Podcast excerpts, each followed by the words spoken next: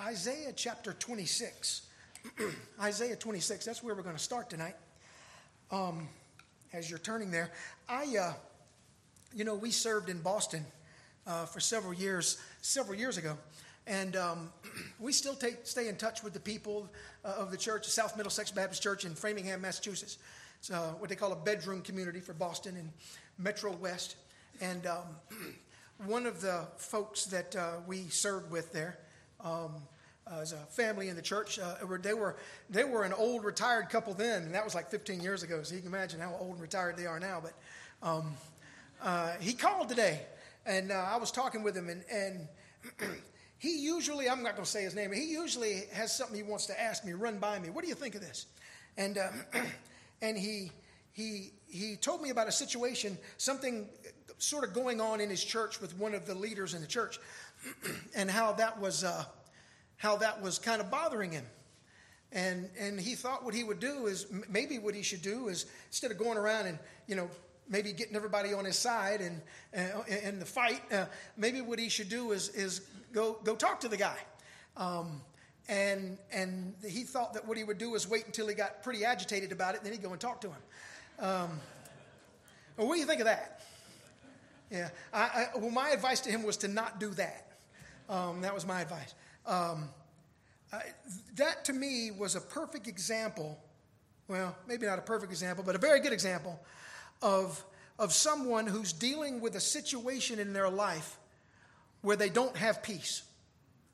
And think about it in, 1 Timothy, or maybe it's 2 Timothy, sometimes I get that confused, whereas we want to lead a quiet and peaceable life. Peace and quiet.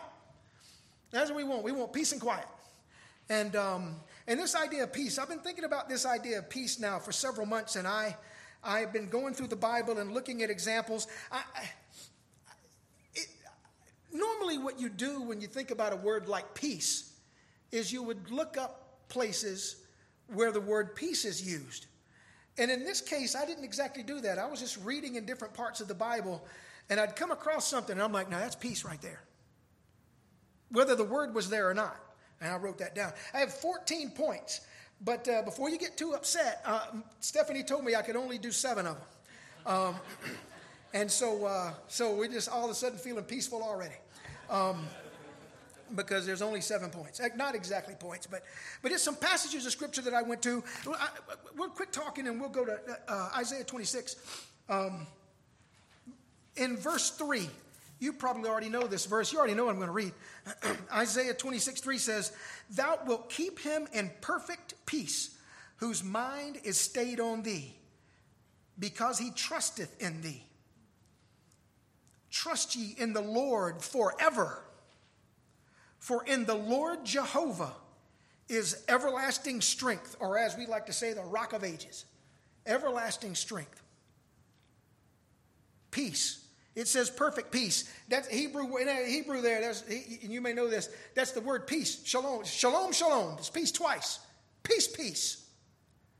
And I would say that while I would want peace in my life, I guess I would prefer peace. Peace. And that's what it says here. That will keep him in perfect peace, whose mind is stayed on thee. And I made a, I asked myself a question. Yeah, but when? When? When will I have peace, peace? When will I have perfect peace? When you look at uh, uh, you look at, Isaiah back in 25, we're not going to look there, but back in 25, he's talking about in the future, during the millennial kingdom. And in, in the future, you know, wiping tears away and, and, and all those kind of things. Uh, you know, and, and I, there's, a, there's a song that we're going to sing tonight uh, where it, at the end it says, Soon we'll reach the shining river. I'm not going to sing it. Soon our pilgrimage will cease. Soon our happy hearts will quiver with the melody of peace. And I'm thankful for that. But I want peace now. I, I, I need peace now. I mean, when I'm in heaven, I'm going to see him. I'll be him because I'll see him like he is. I'll be like him and, and all of that. Well, yeah, that's kind of easy. But what about now? I want it now. Turn to Philippians chapter 4. Um, we're, gonna, we're not going to spend a lot of time in Philippians chapter 4, but, uh, but uh, I do want to point out a couple of, of things. Um, And, uh, you know, I'm sure that Pastor Ledbetter working through Philippians, he's probably going to, I'm hardly going to crack a shell on this. He's probably going to um, talk more about this at some point going through the Philippians. But uh, in Philippians chapter 4, there are two verses we'll look at, and later on we'll look at two more. But in Philippians chapter 4, in verse 6, it says, Be careful for nothing. Hmm. But in everything, it looks like I don't have anywhere to go. I don't have any room. There, I have no room to negotiate. Be careful for nothing, but, strong adversative, in everything. By prayer and supplication with thanksgiving, let your requests be made known unto God. Have you ever done that, by the way? I have. I've done that verse right there a thousand times. And I know you have too. And verse 7 says, And the peace of God, which passeth all understanding, shall keep your hearts and minds through Christ Jesus. And, and I think that's a pretty good statement because when I think about a hardship that I'm going through and I'm praying and asking God to, to solve this problem, and He solves this problem, and I'm like, ah, that's understandable, isn't it? But the peace God gives is the peace that's better than that. That's what this verse is saying. See, that's what I want. I want that kind of peace. I want the peace that's better than when my problem is solved kind of peace. That's what I want. That's what I need. But what's going to help me? Because just like I said a minute ago, uh, where, hold on, lost place. Um, be careful for nothing, but in everything by prayer and supplication with thanksgiving, let your request be made known unto God. How many hundreds of times have I taken a serious concern to God and laid it at His feet? And you are the God of the, you have created all that we see and know, and you are in control, and I'm turning it over to you, and then lay there and can't sleep all night after I'm through praying. Anybody else done that? Anybody else been in that situation? Yeah, all of us. I don't want to be that way. What's going to help me to have peace in the storm? That's the question I asked myself when I first thought about this idea of peace months ago and started reading. And guess what? I started reading and finding some things where some people seem to be getting some help during the storm. Now, the first one, if you go back to Isaiah 26, um, uh, it, it, not so much of a storm, but it's, it's like the main, it's the main thing that we as believers can cling on, can cling to. Um, in Isaiah 26, verse 1, it says, In that day shall this song be sung in the land of Judah. We have a strong city. Salvation will God appoint for walls and bulwarks. Salvation will God appoint. What, what, what, the walls and the bulwarks, the defenses, the machine guns and artillery. What is it? What kind of, what kind of weaponry? Salvation. I don't think about my salvation that way. I don't think about that. I, I, as a, me, me talking, I think about my salvation as something that is a defense for me, a defense against eternal hell, a defense against a, a, a lost existence, a defense against uh, being an enemy of God. I, I, think about that kind of thing. I don't think about my salvation so much as being as being bulwarks and catapults and you know and those kind of things that I can rely on as not only a defense but as an offense too. Open ye the gates that the righteous nation which keepeth the truth may enter in. Thou wilt keep him in perfect peace whose mind is stayed on thee because he trusteth in thee. Trust ye in the Lord forever, for in the Lord Jehovah, Jehovah is everlasting strength. One of the things that I read in this passage that I have that can give me peace is my salvation. And I'm not talking about just the fact that I'm saved, I'm talking about focusing on my salvation. If I have some kind of a problem, and just like you, if you have some kind of a problem, it stands the reason that during this problem you're going to be thinking about your problem. It's only human, it's only natural, it's only normal. Well, you know what I could do? I could think about my salvation when I'm going through a hardship, when I'm going through a, when, when I'm going through a very hard time. I could think about my salvation and what that means. As what Brother Gary prayed at the beginning of his prayer about what we have. How'd you say that? What we have look forward to? Or um, I knew he wasn't talking about tonight. He was talking about in heaven. Um, what we have to look forward to. He's talking about what we have in salvation. And what is it?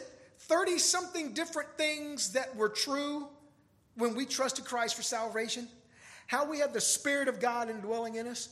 We're, we're, we're His children. We're, we're, we're children of the King of the universe. We're His children. And He loves us and He cares for us.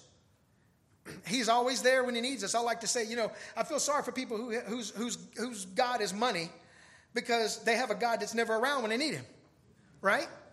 Our God is always around. Our God is always here. And He's not just around and here and on His throne, He's our Papa. That's one thing you can focus on. Think about it's your job now. You think about what you have in Christ because of your salvation. And when you're going through a hardship, you, you dwell on that.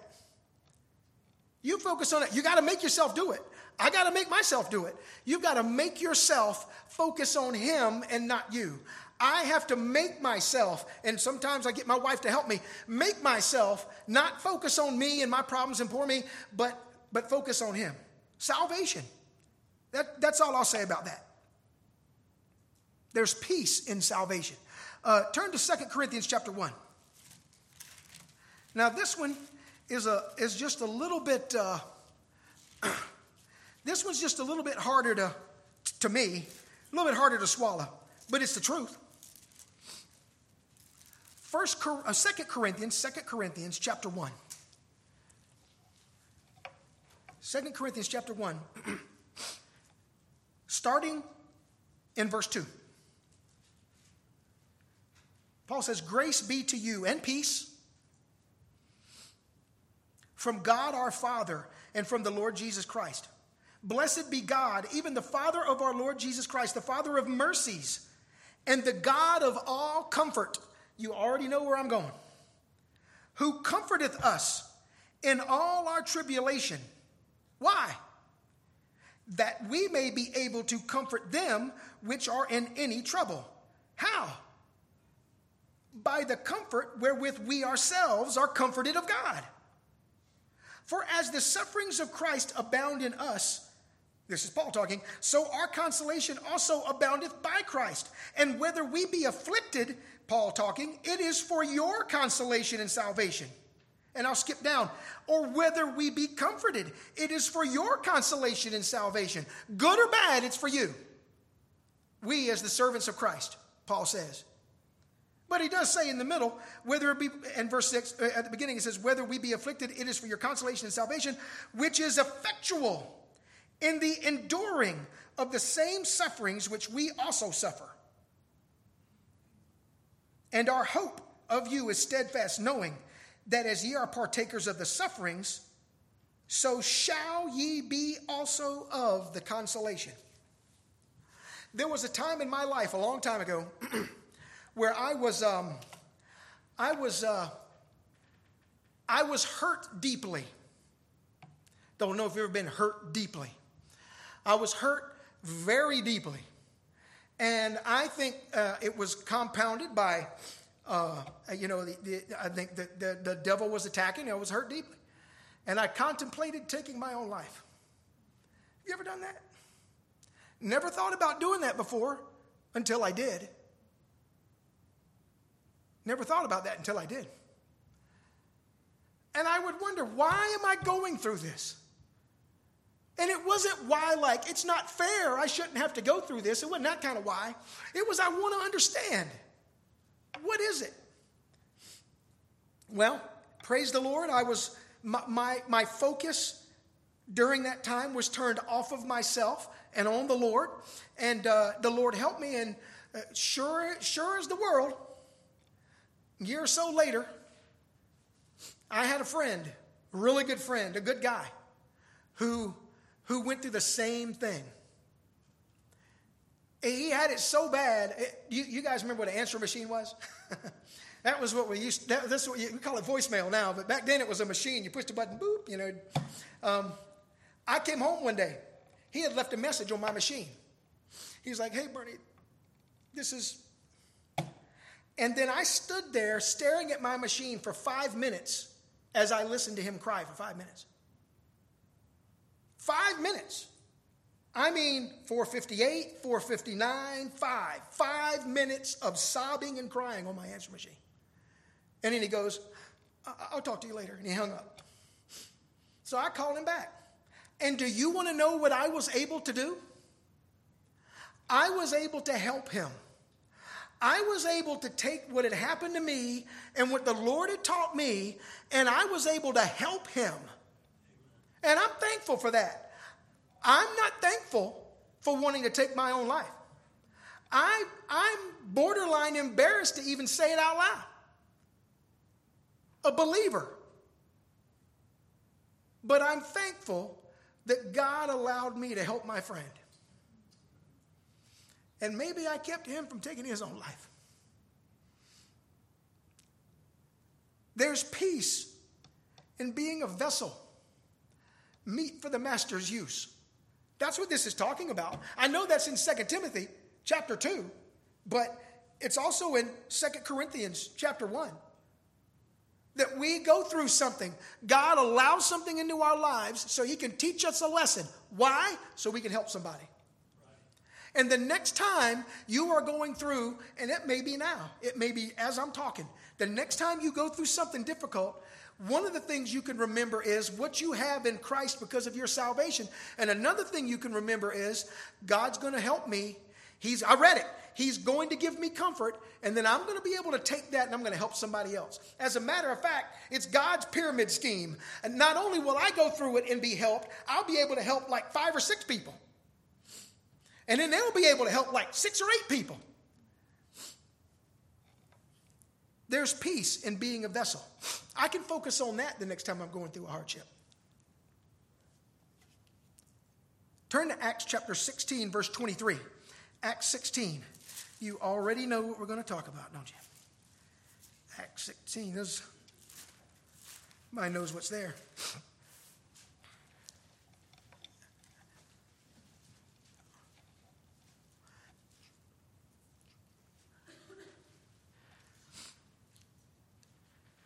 And when they had laid many stripes upon them, they cast them into prison, charging the jailer to keep them safely. Who, having received such a charge, thrust them into the inner prison and made their feet fast in the stocks. and at midnight, Paul and Silas, and this is where you're supposed to pause and think, what did they do? What happened to Paul and Silas? They were they were mistreated, abused, lied on. They didn't do anything wrong. All I knew was talking about the Lord. And they got beat and locked into prison. Paul and Silas. Hold on, I lost my place. There it is. Thank you.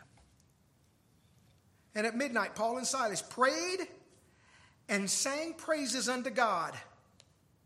Oh, and you know, eh, you know, to buttress the last point, and the prisoners heard.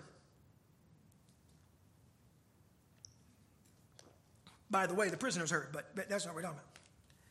And I made a note here there's peace in praising God. When I went out to work for myself on my own, it really was a matter of it was a, it was it was a matter of faith. I was presented with a situation in my life where I had a decision to make.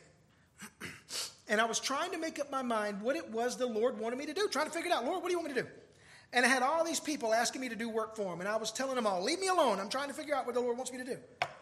Um, and I was actually on my way to a lady's house to tell her that I couldn't do her job for her. I mean, why would I do that? You can do that on the phone. Um, and I went over there, and, and she was like, could you, could you build this thing for me? I don't have anybody. I said, okay, Loretta, I'll build it. And, and, I, and, I, and, and that night I was like, Lord, I'm just trusting you to provide. And I think I went, you know, and that was 2002, four, I don't know, 2002. and uh, and I think I've had like a week where I didn't have anything to do in, in, since what is that, twenty something years. Um, got a job uh, to do some work on a house for a very wealthy widow lady that was a friend of our family's. Went over to Charlotte and did this work. Did it five weeks. Uh, and at the end of that job, uh, she said some very hurtful things and cheated me out of money. Welcome to the business. And you know, I was new at this, and I was young, and I, and she was a family friend. I mean, my my goodness, and uh, and I was driving home, and I was just I was just hurt, and I just I mean, I was just kind of crying a little bit. Of course, you know that's no big surprise. And uh, and I was crying a little bit, and and uh, and Lord, I, Lord, I don't understand what was this about. And the Lord gave me a verse. Has the Lord ever given you a verse? Man, when the Lord gives you a verse, you just you hold on to it like grim death. You take that verse and you use it and you think about it and you memorize it and you apply it because you need that. He gave me a verse. Blessed are ye when men shall revile you and persecute you and shall say all manner of evil against you falsely for my sake. It gets worse.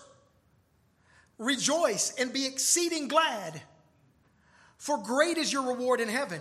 For so persecuted they the prophets which were before you. That's the verse the Lord gave me driving down 85 from Charlotte. And I went from tears and not understanding to praising God. And I say, I tell you one thing, Lord, I don't understand.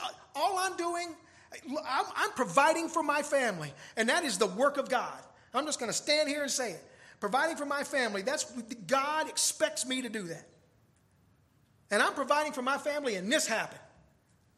And the Bible tells me when I was mistreated for doing good, so persecuted they the prophets which are before you. I don't know what my reward in heaven is going to be for that. And I don't know why the Lord chose to give me one. But his word says I got one. And I don't know why, but I'm pretty sure it was, it's worth more than what she cheated me out of.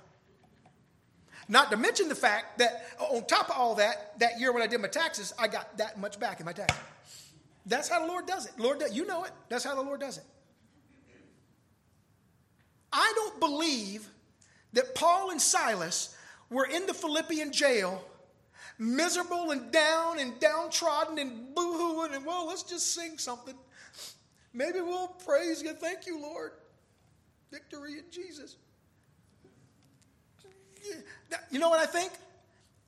I think they were thinking, Blessed are ye when men shall revile you and persecute you and shall say all manner of evil against you falsely for my sake. Rejoice and be exceeding glad, for great is your reward in heaven. I think that's what they were thinking. Something along those lines. And they were praising God because I don't know why I just got beat like I did, but but I got a reward in heaven because I was I was serving my Lord. And I can rejoice over that. And I can praise God over it. There's peace in salvation. There's peace in being a vessel. There's peace in praising God. And I'll go ahead and say, if you look down to verse 36, there's peace in answer prayer. There's peace in answered prayer. Verse 36 says, And the keeper of the prison told this saying to Paul, The magistrates have sent to let you go. Now therefore depart and go in peace. How about that? There's some peace for you. We just beat you for no good reason and locked you in jail. Bye. Peace be with you.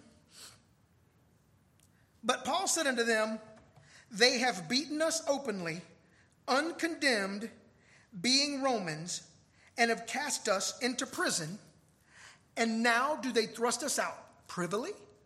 They're going to be, shh, okay, you guys can leave. And I thought, maybe we should talk this way. Nay, verily. Nay. but let them come themselves and fetch us out. And the sergeants told these words unto the magistrates, and they feared. And I'm going to stop right there. It's an interesting thing to study the Roman Empire.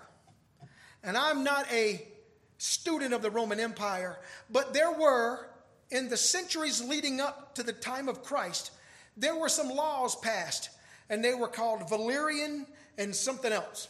Porcian or something, like the car Porsche. You know, Porcian. These people with those names who came up with these laws. And what they were, well, they were laws to protect Roman citizens from having their rights violated. Kind of sounds like the Romans didn't have everything wrong. Um, maybe we could stand to have a few of those laws.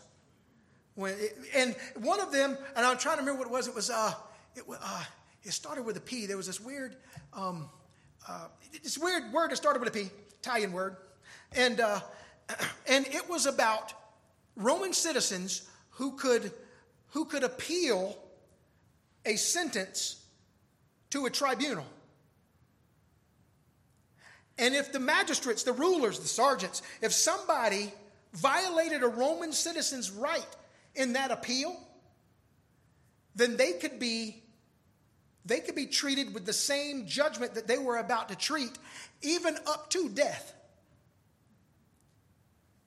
And Paul says, They have beaten us openly, uncondemned, uncondemned.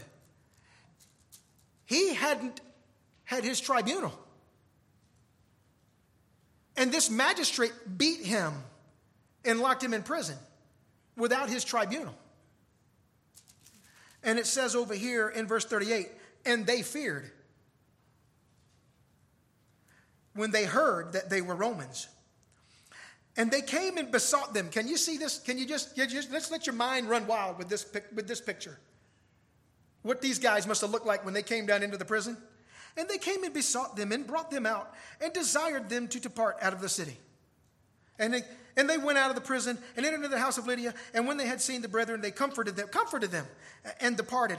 Um, I, there's peace in answered prayer, but but at the same time, I can't help but wonder how much mileage the Philippian church got out of that. I guarantee you, if I was the pastor of the Philippian church, I'd have got a squeezed every bit I could have got out of that. Well, man, you remember Mr. Magistrate that time, Paul? Yeah, yeah. Are you okay if we have a picnic uh, in, the, in the park, church picnic in the park? You're not going to round us up and beat us? Yeah, yeah. You remember that Paul thing? I mean, I bet they got some mileage out of it. That time you violated the Roman citizens' rights? Yeah. That was maybe another blessing, but that's just where my mind works. Um, that's not Bible. There's peace in salvation, peace in being a vessel, peace in praising God, peace in answered prayer. I like this one. I had a thought I never, don't you like that? Don't you like it when you have a thought you never had before? When you're reading the Bible and you're like, never had, th- th- those are pretty cool. Turn to Matthew 26. Matthew 26.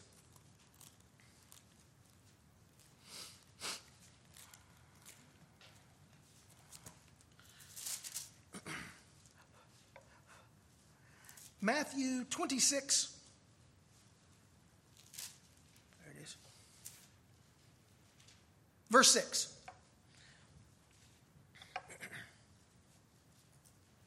Now, when Jesus was in Bethany in the house of Simon the leper, there came unto him a woman having an alabaster box of very precious ointment, and poured it on his head as he sat at meat.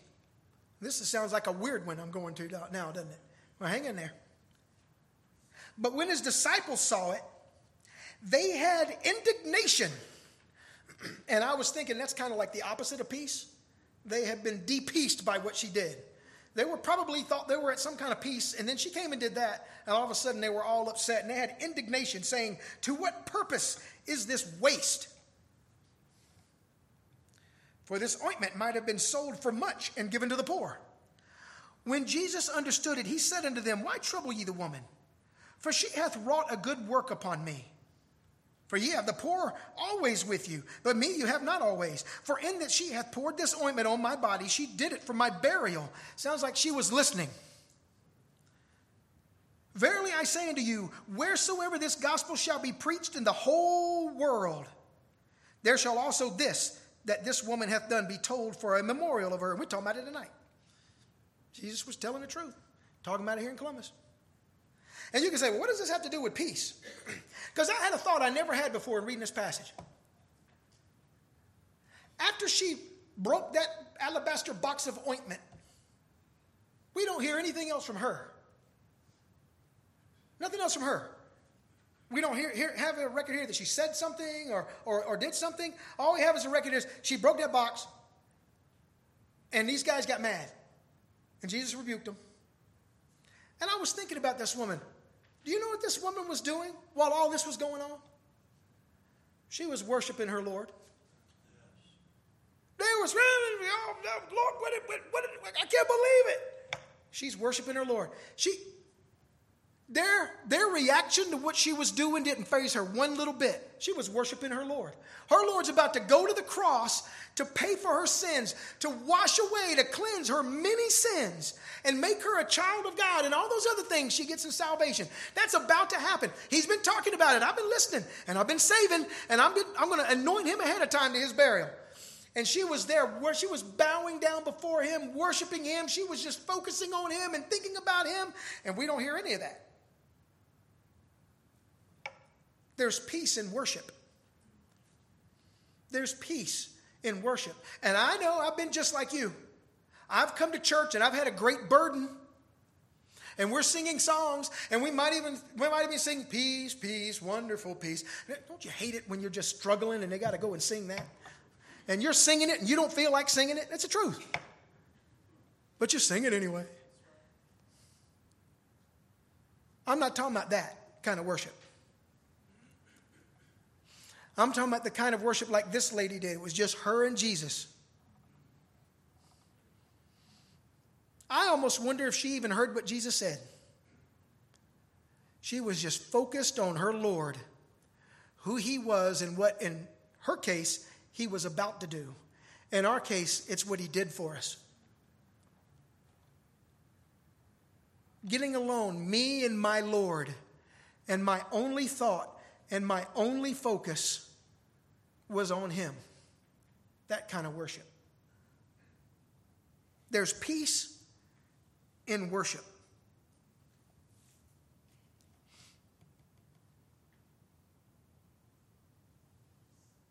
We'll stay in Matthew chapter 26, but I'm going to say something first. Uh, we're not going to turn there, but Jonah. Jonah.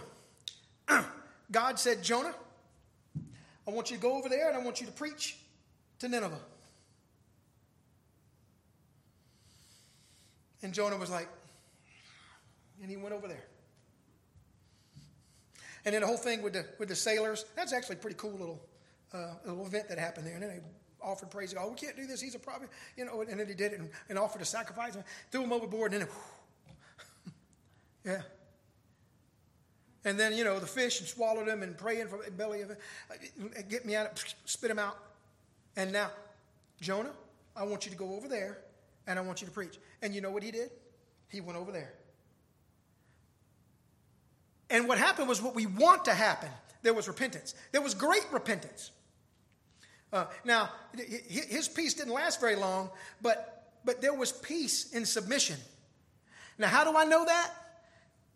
Because look in Matthew chapter 26, verse 36. This is just 30 verses after she broke that box open and they all got mad, but she was worshiping. 30 verses later, same chapter. Then cometh Jesus with them unto a place called Gethsemane, and saith unto the disciples, Sit ye here while I go and pray yonder. And he took with him Peter and the two sons of Zebedee, and began to be sorrowful and very heavy. My Savior began to be sorrowful and very heavy. Did he, was he wrong for doing that? Did he do something wrong? Was that a lack of faith? Was he disobedient? Was there, is there a problem with being sorrow, sorrowful and very heavy? No.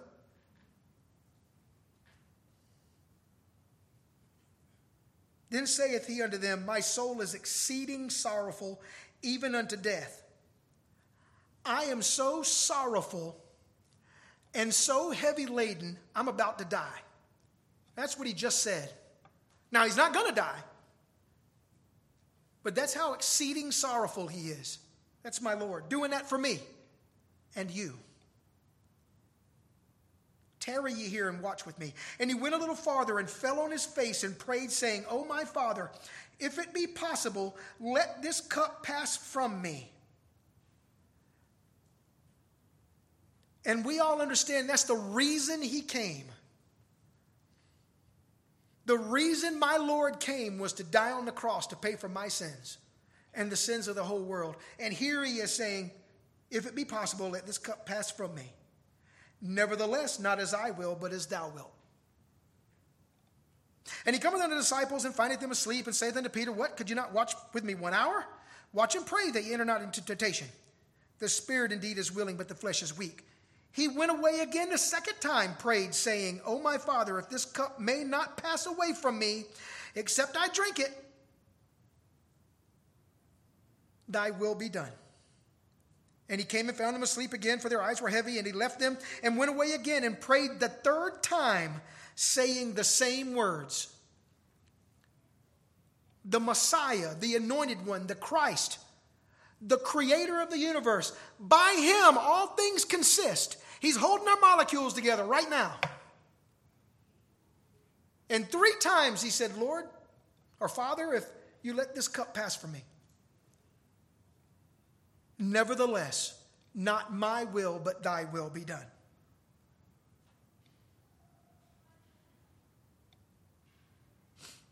And he cometh to his disciples, verse 45, and saith unto them, Sleep on now and take your rest. Behold, the hour is at hand, and the Son of Man is betrayed into the hands of sinners. And then there's a little bit of a pause, and he says, Rise, let us be going. Behold, he is at hand that doth betray me. And I think about Jonah submitting to God's will. Initially, he didn't, but then he did. And I think about how my Lord, and I don't understand it. I don't understand it. I don't understand this battle that he's going through, but he asked three times that it wouldn't happen.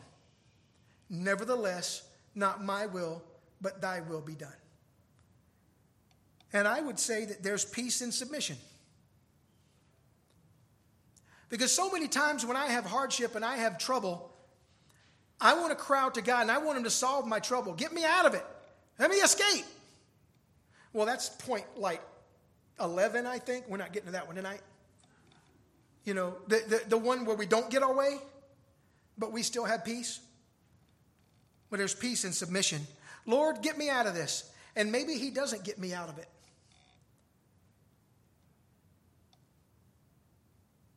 That's peace that passes understanding. And then we're going back as we close, we're going back to Philippians chapter 4. Go back to Philippians chapter 4. We're going to finish up there. Philippians chapter 4.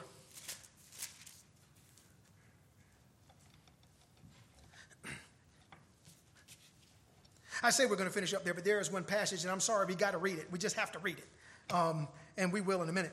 But uh, Philippians 4, um, verse 8, you know this one. Finally, brethren, whatsoever things are true, whatsoever things are honest, that's honorable, whatsoever things are just or righteous, whatsoever things are pure, whatsoever things are lovely, whatsoever things are of good report, that's things that you could say that are good, or things that have, of themselves have a good report and, and you can pass them along, you know, that kind of thing. If there be any virtue and if there be any praise, think on these things. I may be going through some hardship and I'm thinking, you know, I got a health problem. And and I, am just really burdened. And I'm, and I'm not speaking like, I'm not saying I have a health problem, I don't, for example. Um, and I'm really burdened about my health. And, and I want to be healed. I don't want to be in pain. I don't want to have this. I don't want to face what's down the road. I, I don't, this unknown. In that example, am I doomed to poor health? No. Is it possible that I may have poor health down the road? Yes. But is it true? No. So why am I thinking about it? That's what I ask myself. I'm facing this situation, which I faced uh, several situations over the last few months that, uh, that were pretty burdened to me. They, I mean, they, robbed me of my peace. I should say I allowed them to. And, um, and the thoughts that I was thinking about the potential outcome of these situations I was facing – they were, they were, they were false thoughts. They were wrong thoughts. You know why? Because they didn't happen.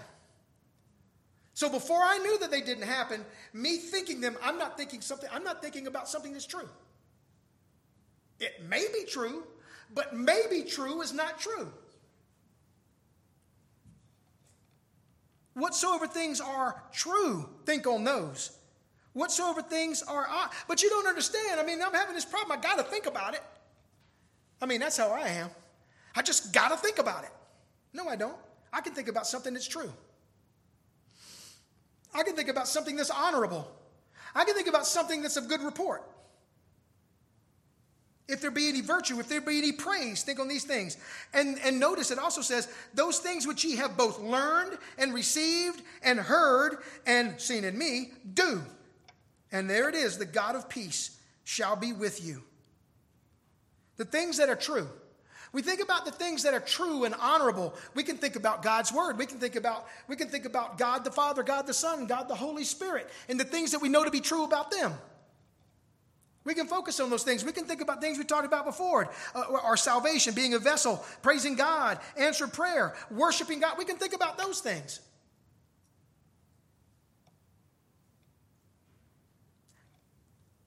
As we close, and I mean it this time, turn to Second Chronicles chapter 20. Second Chronicles chapter 20. I'm going to read something.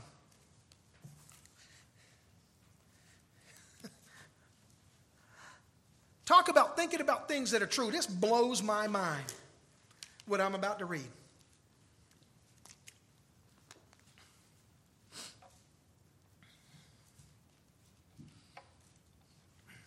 We're going to read 19 verses. Just going to read them. Second Chronicles chapter 20. In verse 1, it says, It came to pass after this also that the children of Moab and the children of Ammon, and with them other beside Ammonites, beside the Ammonites, came against Jehoshaphat to battle. And there came some that told Jehoshaphat, saying, There cometh a great multitude against thee from beyond the sea on this side. Wow. Uh, from the sea and, and, Syria. And behold, they be in Heze, uh, they're, they're there. Uh, and Jehoshaphat feared and set himself to seek God and proclaimed a fast throughout all Judah. That seems reasonable. And Judah gathered themselves together to ask help of the Lord. Makes sense. Even out of all the cities of Judah, they came to seek the Lord. And Jehoshaphat stood in the congregation of Judah and Jerusalem in the house of the Lord before the new court and said, He stood up in front of people and said out loud, Get a load of this. O Lord God of our fathers, art not thou God in heaven?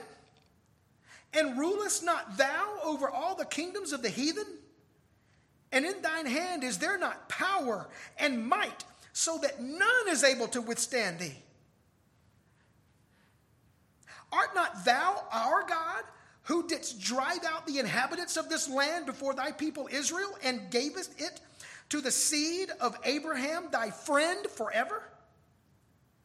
And they dwelt therein and have built thee a sanctuary therein for thy name, saying, If, when evil cometh upon us, as the sword, judgment, or pestilence, or famine, we stand before this house and in thy presence, for thy name is in this house, and cry unto thee in our affliction, then thou wilt hear and help. And now, behold, the children of Ammon and Moab and Mount Seir, whom thou wouldest not let Israel invade when they came out of the land of Egypt, but they turned from them and destroyed them not. Behold, I say now, they reward us to come to cast us out of thy possession, which thou hast given us to inherit. O our God, wilt thou not judge them? For we have no might against this great company that cometh against us, neither know we what to do. But our eyes are upon thee and all but our eyes are upon thee. And all Judah stood before the Lord with their little ones, their wives, their children, everybody. Then upon Jahaziel the son of Zechariah, the son of Benaniah, the son of however Jael, the son of Mattaniah, a Levite of the sons of Asaph, came the Spirit of the Lord in the midst of the congregation. And he said, Hearken ye, all Judah, and ye inhabitants of Jerusalem, and thou, King Jehoshaphat, thus saith the Lord unto you Be not afraid nor dismayed by reason of this great multitude, for the battle is not yours, but God's. And every battle that I face is not mine, but God's, because I'm his child. And that's just what I believe. Verse 16, tomorrow go you down against them. Behold, they come up by the cliff of Ziz, and ye shall find them at the end of the brook before the wilderness of Jeruel. Ye shall not need to fight in this battle. Set yourselves, stand still, and see the salvation of the Lord with you, O Judah and Jerusalem. Fear not, nor be dismayed. Tomorrow go out against them, for the Lord will be with you.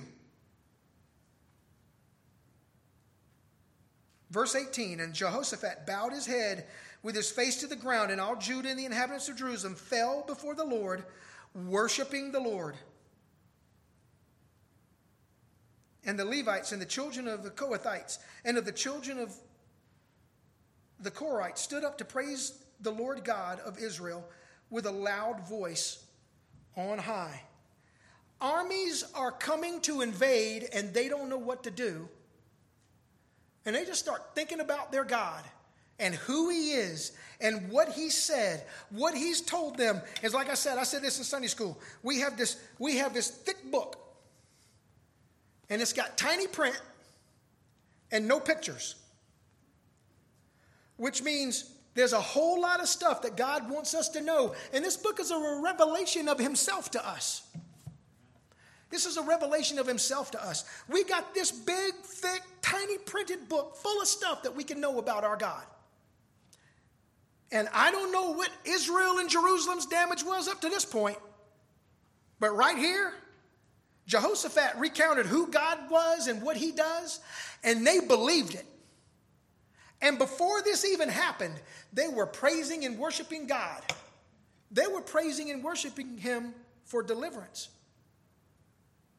before it even happened because they believed what was true about their God.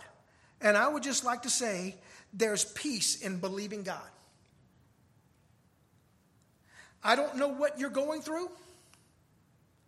I'm sure you're going through something. Or maybe you will. But I just want to remind you when you're when you're faced with thinking the thoughts of all that can go wrong, all the hardship and all the burden and all the hurt that can come from what you're about to face and the pain and the suffering. You could think about that. I know sometimes I do. Or we could think about our salvation. We could think about being a vessel. We could think about praising our God. We can think about answered prayer. We can worship Him. We can submit to His will. Lord, if it's what you want. And we can believe what we know to be true about our God. We could think about all of that. And I'm going to tell you, if I spent my time thinking about all that, I wouldn't have time to think about what's, what's wrong. That's just true. That, that, that's, I'm reading all this over these last few months, and I'm just like, man, it's a peace, peace, peace, peace, peace. in the midst of hardship, in the midst of not knowing the future, in the midst of not having an answer, peace. That's the peace that passes all understanding. That's peace, peace. And that's it. That's what I wanted. And I'm looking at examples of scripture where there were people who were at peace, even in the midst of a storm. And this is what they were focusing on. And uh, I just wanted to share that with you. Heavenly Father, we thank you for your word. We thank you, Lord, for. Uh, the passages of Scripture, how we can read them and see things in them that maybe we never thought before. Maybe we're going through something different, and that's why. Well, we thank you, Lord, that you, through your Spirit and the truth of your word, Lord, could give us, give us sustenance, give us strength, give us encouragement. Give us truth, Lord, something that we can stand on. Truth that's more sure than, than the rock we can stand on outside. Because one day that rock's going to crumble and, and break apart and burn up. But your word standeth sure. And we thank you for the truths of your scriptures. And I pray, Lord, that when I someday, very soon, face my next hardship, that I would practice these things better than I did before. And I pray, Lord, that my brothers and sisters remind me to do so and that we would remind one another that we bear one another's burdens in this way. And we thank you, Lord, again for the truths of scriptures and pray that you would plant them in our hearts, that our focus would be on you and on the truths of your word. And I pray this in Jesus' name.